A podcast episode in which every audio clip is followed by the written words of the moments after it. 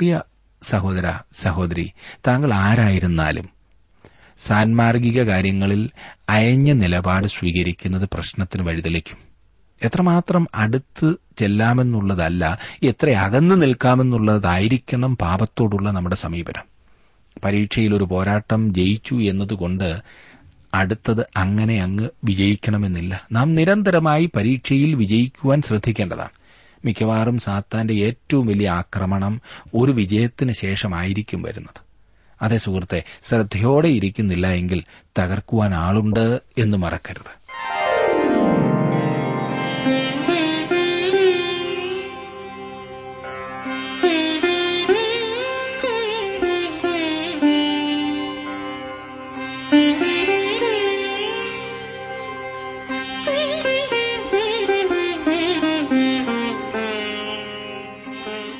T W ആറിന്റെ വേദപഠന class ആരംഭിക്കുകയാണ്. ജീവസന്ദേശം. ജീവസന്ദേശം വചന പഠന ക്ലാസ്സിലേക്ക് എല്ലാ മാന്യ ശ്രോതാക്കൾക്കും സ്വാഗതം. സങ്കീർത്തനക്കാരൻ ഇങ്ങനെ പ്രാർത്ഥിക്കുന്നു. നിന്നോടുള്ള ഭക്തിയെ വർദ്ധിപ്പിക്കുന്നതായ നിന്റെ വചനത്തെ അടിയന് നിവർത്തിക്കണമേ. അതെ ഭക്തിയെ വർദ്ധിപ്പിക്കുന്ന ദൈവവചനം. ഇന്നും ബ്രദർ ജോർജ് ഫിലിപ്പിൽ നിന്നും നാം ശ്രവിക്കാൻ പോകുകയാണ് പ്രാർത്ഥനയോടെ നമുക്ക് ശ്രദ്ധിക്കാം. ഇന്നത്തെ വേദഭാഗം ന്യായാധിപന്മാരുടെ പുസ്തകം അധ്യായം എട്ടും ഒൻപതും.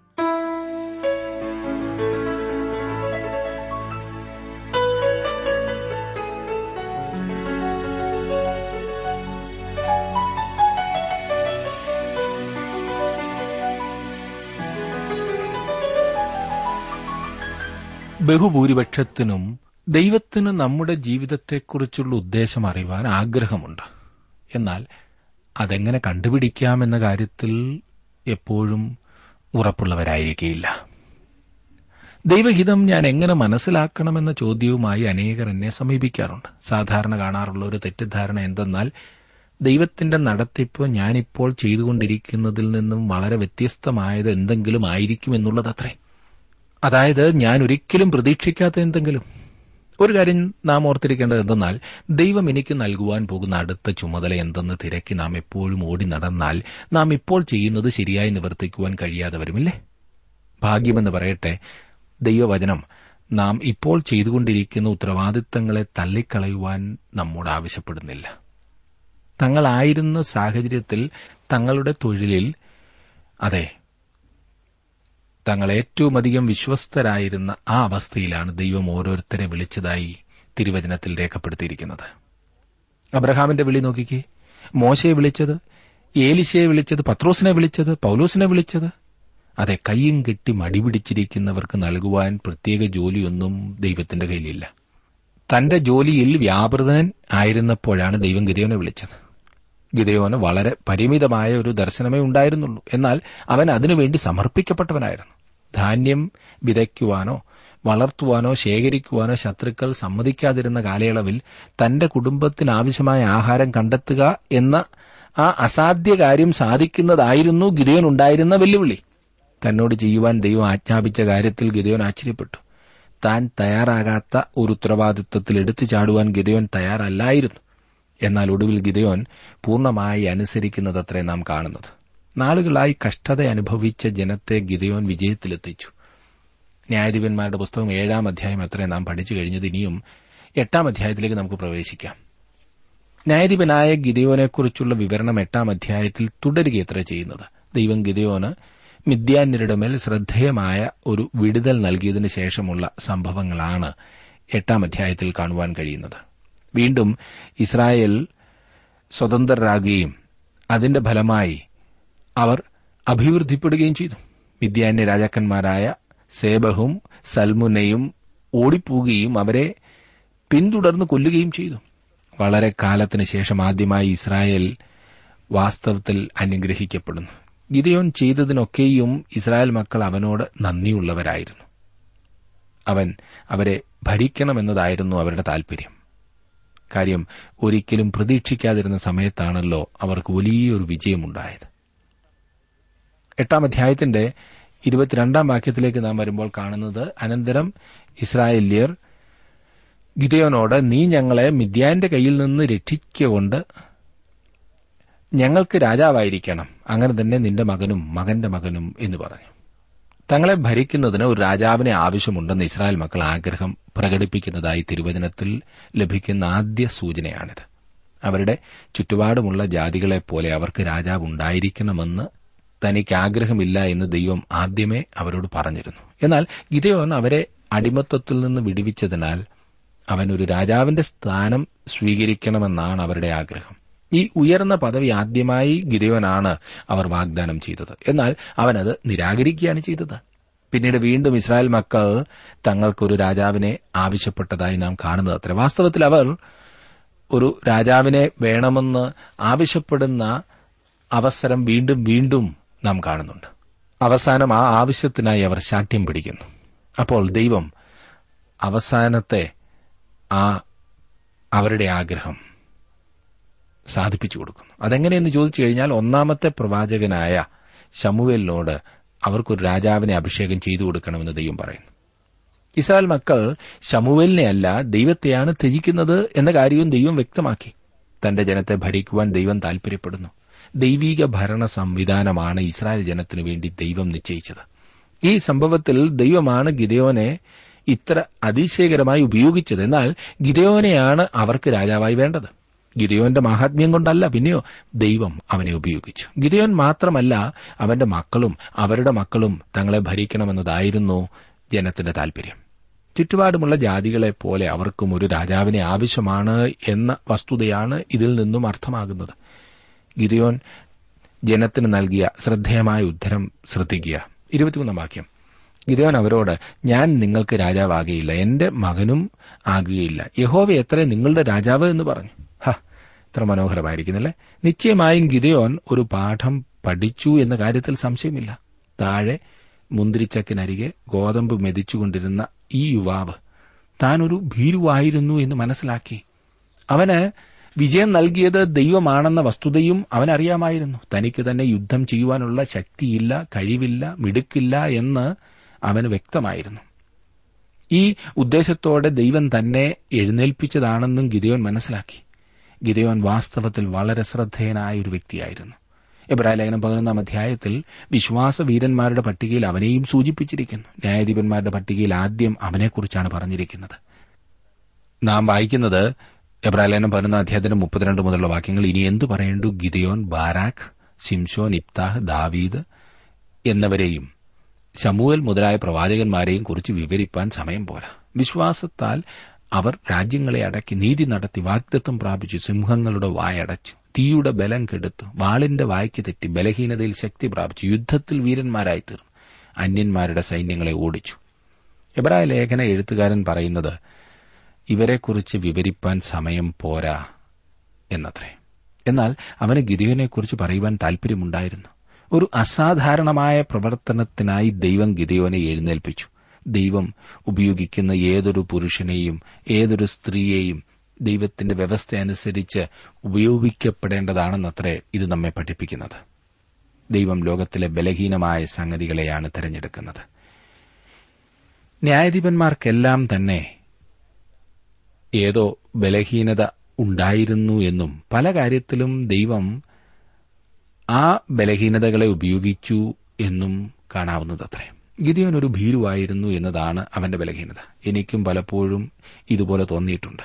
ഗിദിയോനെ പോലെ ഞാനും ബലഹീനനും ഭീരുവും ആയതുകൊണ്ടാണ് ദൈവം എന്നെയും വിളിച്ചത് എന്ന് എനിക്ക് മനസ്സിലാക്കുവാൻ കഴിയും. ഗിദിയോനിൽ കൂടി പ്രവർത്തിച്ചതുപോലെ എന്നിലും അവൻ പ്രവർത്തിക്കുവാൻ ആഗ്രഹിക്കുന്നു. ദൈവം എന്നോട് കൂടെയുണ്ട്.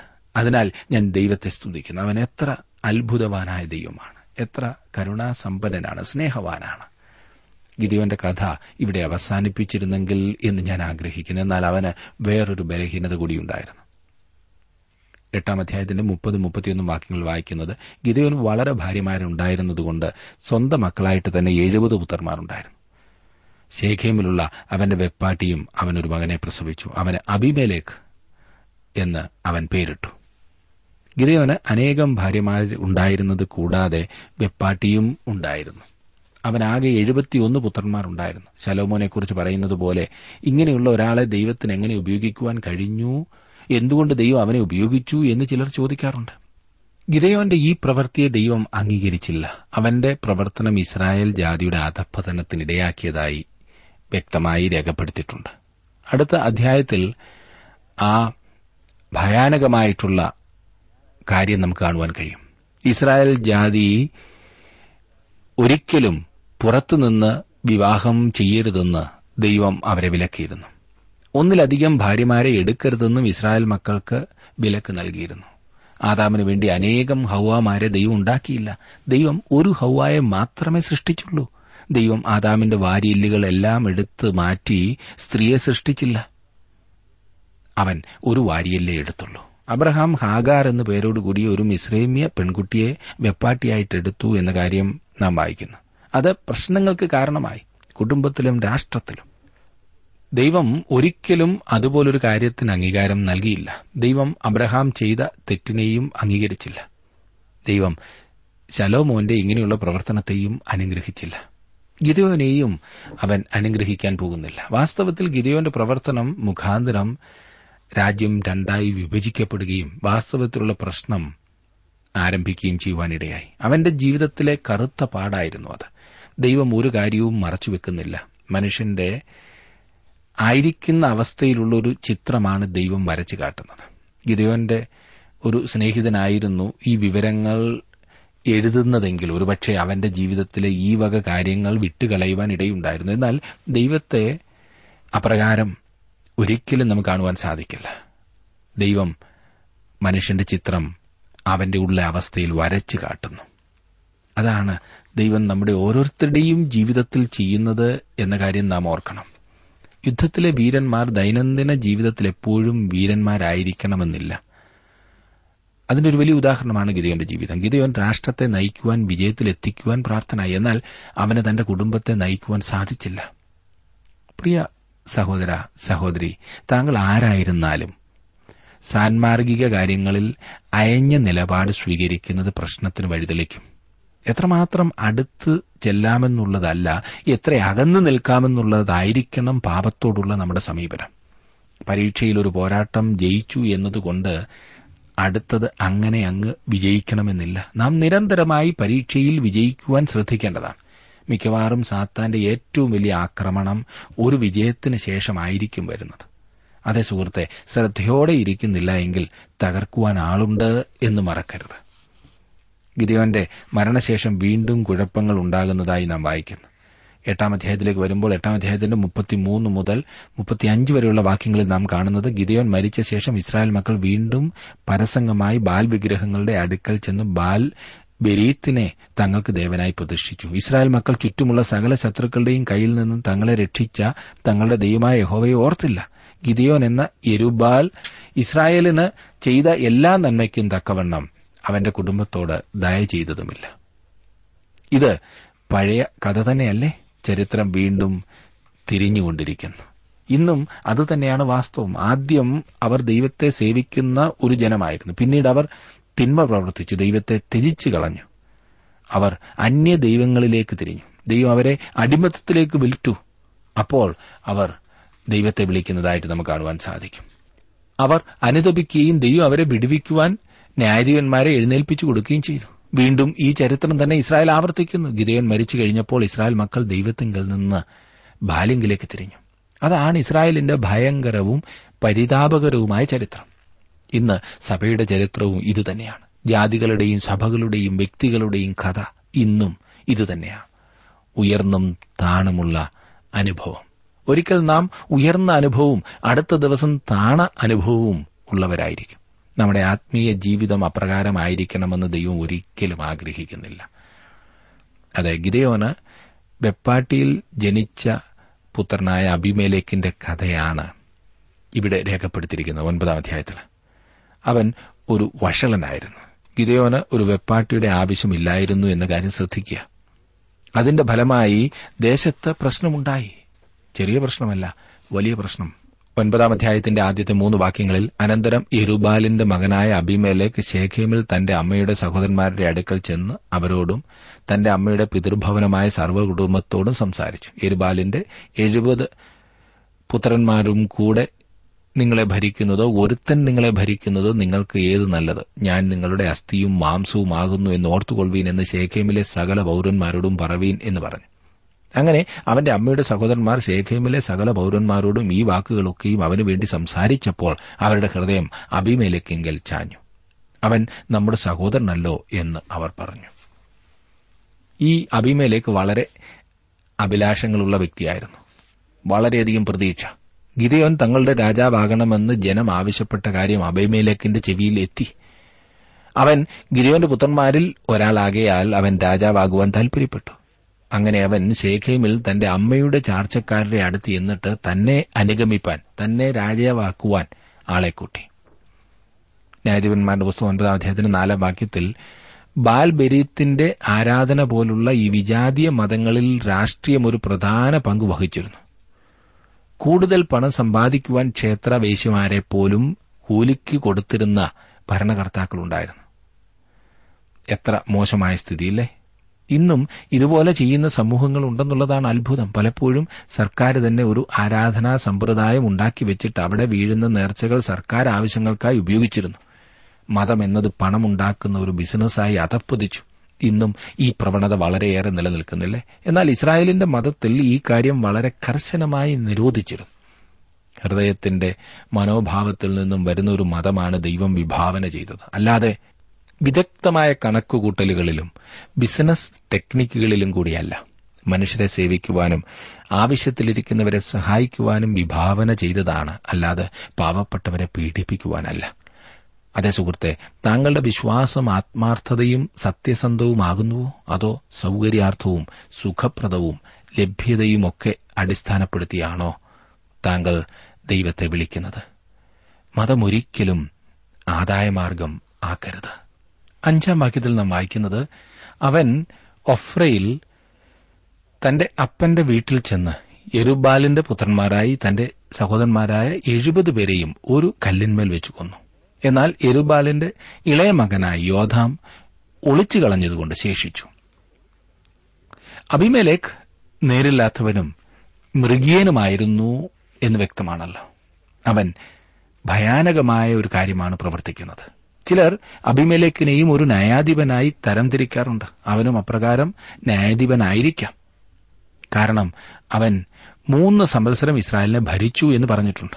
അവൻ മൃഗീയമായ രീതിയിൽ ഗിരയോന്റെ എഴുപത് പുത്രന്മാരെ കൊന്ന ശേഷമാണ് തന്നെത്താൻ രാജാവായി തീർന്നത്.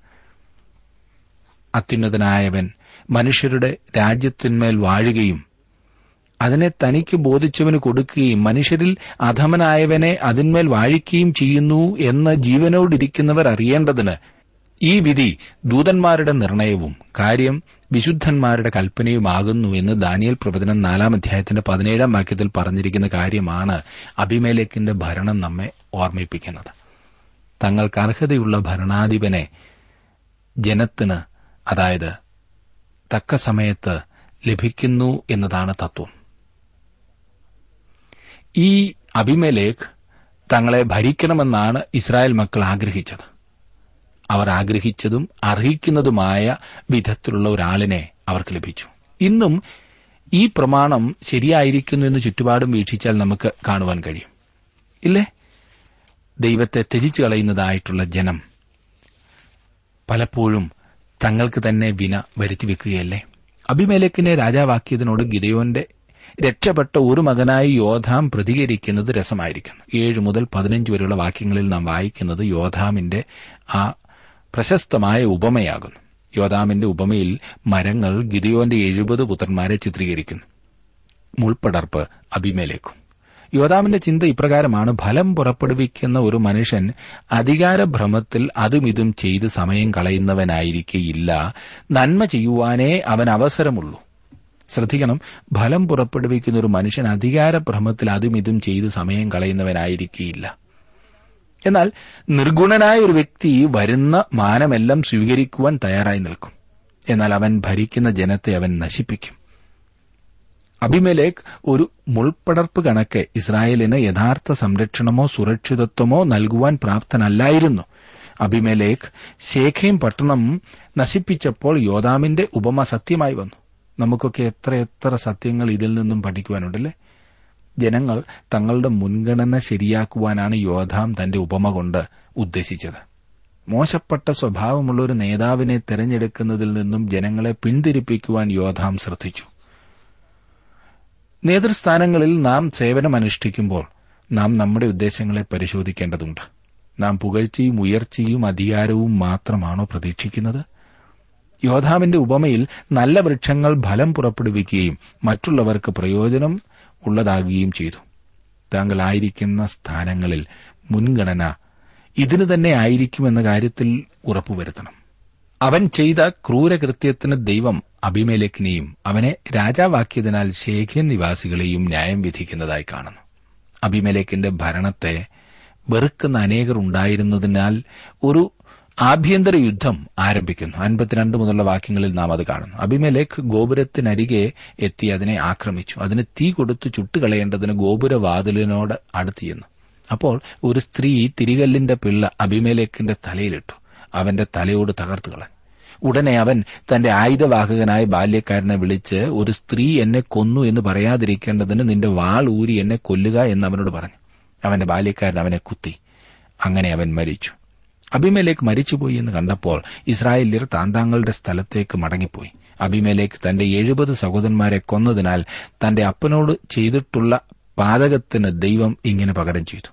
ശേഖൻ നിവാസികളുടെ സകല പാതകങ്ങളും ദൈവം അവരുടെ തലമേൽ വരുത്തി. അങ്ങനെ യെരുബാലിന്റെ മകനായ യോധാമിന്റെ ശാപം അവരുടെ മേൽ വന്നു. ഗിദയോന്റെ ദുഃഖപൂർണമായ അന്ത്യമാണ് അല്ലെങ്കിൽ അവന്റെ കുടുംബത്തിന്റെ അന്ത്യമാണ് ഇവിടെ കാണുന്നത്. ദൈവം ഗിരിയോനെ വളരെ താണ നിലയിൽ നിന്ന് ഉയർത്തി. തന്റെ ജനത്തിന്റെ വീണ്ടെടുപ്പുകാരനും ന്യായപാലകനും ആക്കി തീർത്തു അങ്ങനെയുള്ളൊരു വ്യക്തിയുടെ ജീവിതത്തിൽ ദൈവം അംഗീകരിക്കാത്ത ഈ വിധമായ കാര്യങ്ങൾ നടക്കുക എന്നത് എത്രയോ ദുഃഖകരമായ സംഗതിയാണ്. അതിന്റെ ഫലമായി ഇസ്രായേലിൽ ആഭ്യന്തര കലഹം പൊട്ടിപ്പുറപ്പെട്ടു. ഇത് എത്ര വലിയൊരു പാഠമാകുന്നു നമുക്ക് പറഞ്ഞു തരുന്നത്.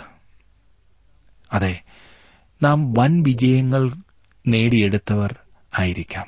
വലിയ വലിയ വിജയങ്ങൾ ജീവിതത്തിൽ ഉണ്ടായിട്ടുള്ളവരായിരിക്കാം. ഞാൻ ഉദ്ദേശിച്ചത് ആത്മീയമായിട്ടുള്ള വിജയങ്ങൾ. എന്നാൽ ജീവിതത്തിലെ ചില ബലഹീനതകൾ നമ്മെ ഏറ്റവും താണപടിയിലേക്ക് നമ്മെ മാത്രമല്ല നമ്മുടെ തലമുറകളെ പോലും താണപടിയിലേക്ക് വലിച്ചിഴയ്ക്കാറില്ലേ ഒരിക്കലും നാം അതിന് അനുവദിച്ചുകൂടാ. എന്നെ ശ്രദ്ധിക്കുന്ന പ്രിയ സഹോദര സഹോദരി താങ്കളുടെ ജീവിതത്തിൽ ദൈവഹിതത്തിന് വിധേയപ്പെട്ട്. താങ്കൾ ചെയ്യുന്ന എല്ലാ കാര്യങ്ങളും ദൈവഹിതപ്രകാരമാകുന്നു എന്ന് വ്യക്തമായി മനസ്സിലാക്കി ആ ഉറപ്പോടുകൂടിയാകുന്നുവോ ചെയ്യുന്നത്? അതിനായി താങ്കളുടെ ജീവിതത്തെ ദൈവകരങ്ങളിലേക്ക് സമർപ്പിക്കേണ്ടതായിട്ടുണ്ട്.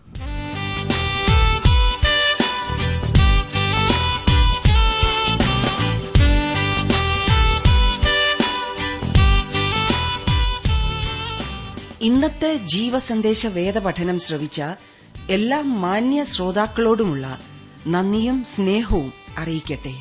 ദൈവവചനം കലർപ്പില്ലാതെ ക്രമമായി പഠിക്കുവാൻ ദൈവം നൽകി തന്നിട്ടുള്ള ഈ അവസരം ഉപയോഗപ്പെടുത്തുകയും സ്നേഹിതരെ അതിനായി ഉത്സാഹിപ്പിക്കുകയും ചെയ്യാം. ചോദ്യങ്ങളും അഭിപ്രായങ്ങളും പ്രാർത്ഥനാ വിഷയങ്ങളും ദയവായി ഞങ്ങളെ അറിയിച്ചാലും ഞങ്ങൾ നിങ്ങൾക്കു വേണ്ടി പ്രാർത്ഥിക്കുകയും ചെയ്യുന്നതാണ്. കൂടുതൽ വിവരങ്ങൾക്ക് ഞങ്ങളുമായി ബന്ധപ്പെടുക. ഞങ്ങളുടെ വിലാസം ജീവസന്ദേശം പോസ്റ്റ് ബോക്സ് നമ്പർ മൂന്ന് മഞ്ഞാടി പി ഒ തിരുവല്ല ആറ് എട്ട് ഒൻപത് ഒന്ന് പൂജ്യം അഞ്ച്. വിലാസം ഒരിക്കൽ കൂടി Jeevasandesham post box number three Manjadi P O Thiruvalla six eight nine one zero five. Phone പൂജ്യം നാല് ആറ് ഒൻപത് രണ്ട് ഏഴ് പൂജ്യം പൂജ്യം രണ്ട് എട്ട് നാല് മൊബൈൽ ഒൻപത് നാല് നാല് ഏഴ് ഏഴ് ആറ് ഏഴ് മൂന്ന് ഏഴ് എട്ട്. Email I D Malayalam T T B at radio dot com web address W W W dot radio eight eight two dot com പാപക്കടം തീർക്കുവാൻ യേശുവിന്റെ രക്തം മാത്രം പാപബന്ധം മാഴിപ്പാൻ യേശുവിന്റെ രക്തം മാത്രം. ആ യേശു ക്രിസ്തുവേ ദൈവത്തിന്റെ കുഞ്ഞാടേ രക്ഷിക്കുന്നു പാപിയെ നിന്റെ തിരുരക്തം മാത്രം. വീണ്ടെടുപ്പിൻ വീലയായി യേശുവിന്റെ രക്തം മാത്രം പുണ്യമില്ല പാപിക്കായി. യേശുവിന്റെ രക്തം മാത്രം. യേശു ക്രിസ്തുവേ ദൈവത്തിന്റെ കുഞ്ഞാടേ രക്ഷിക്കുന്നു പാപിയെ. നിന്റെ തിരുരക്തം മാത്രം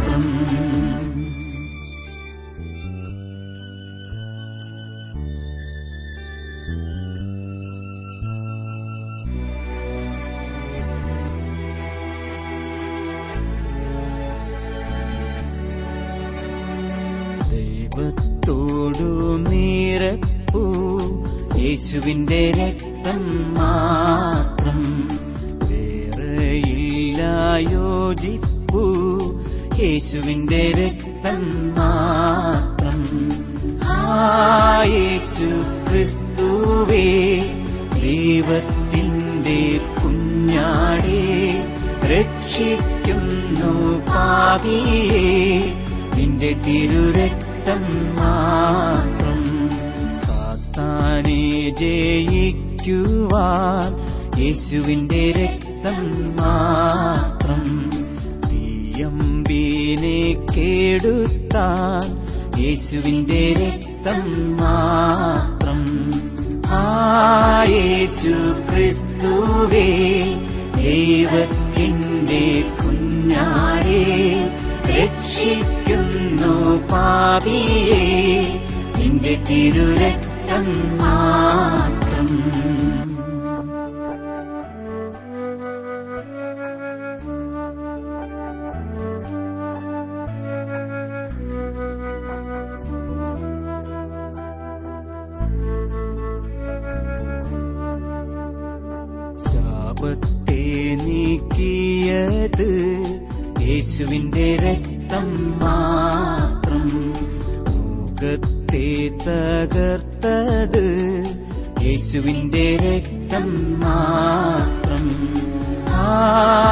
യേശു ക്രിസ്തുവേ ദൈവത്തിന്റെ കുഞ്ഞാടേ രക്ഷിക്കുന്നു പാപിയെ നിന്റെ തിരുരക്തം മാത്രം.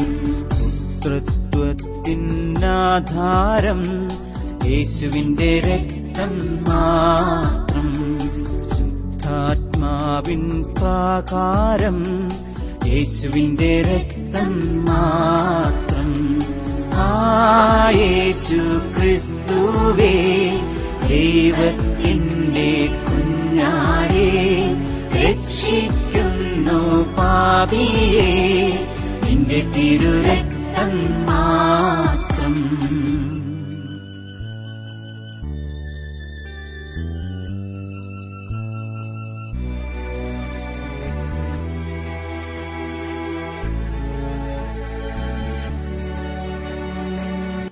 ആത്മജീവപാനീയം യേശുവിന്റെ രക്തം മാത്രം സ്വർഗഭാഗ്യ നിശ്ചയം യേശുവിന്റെ രക്തം മാത്രം.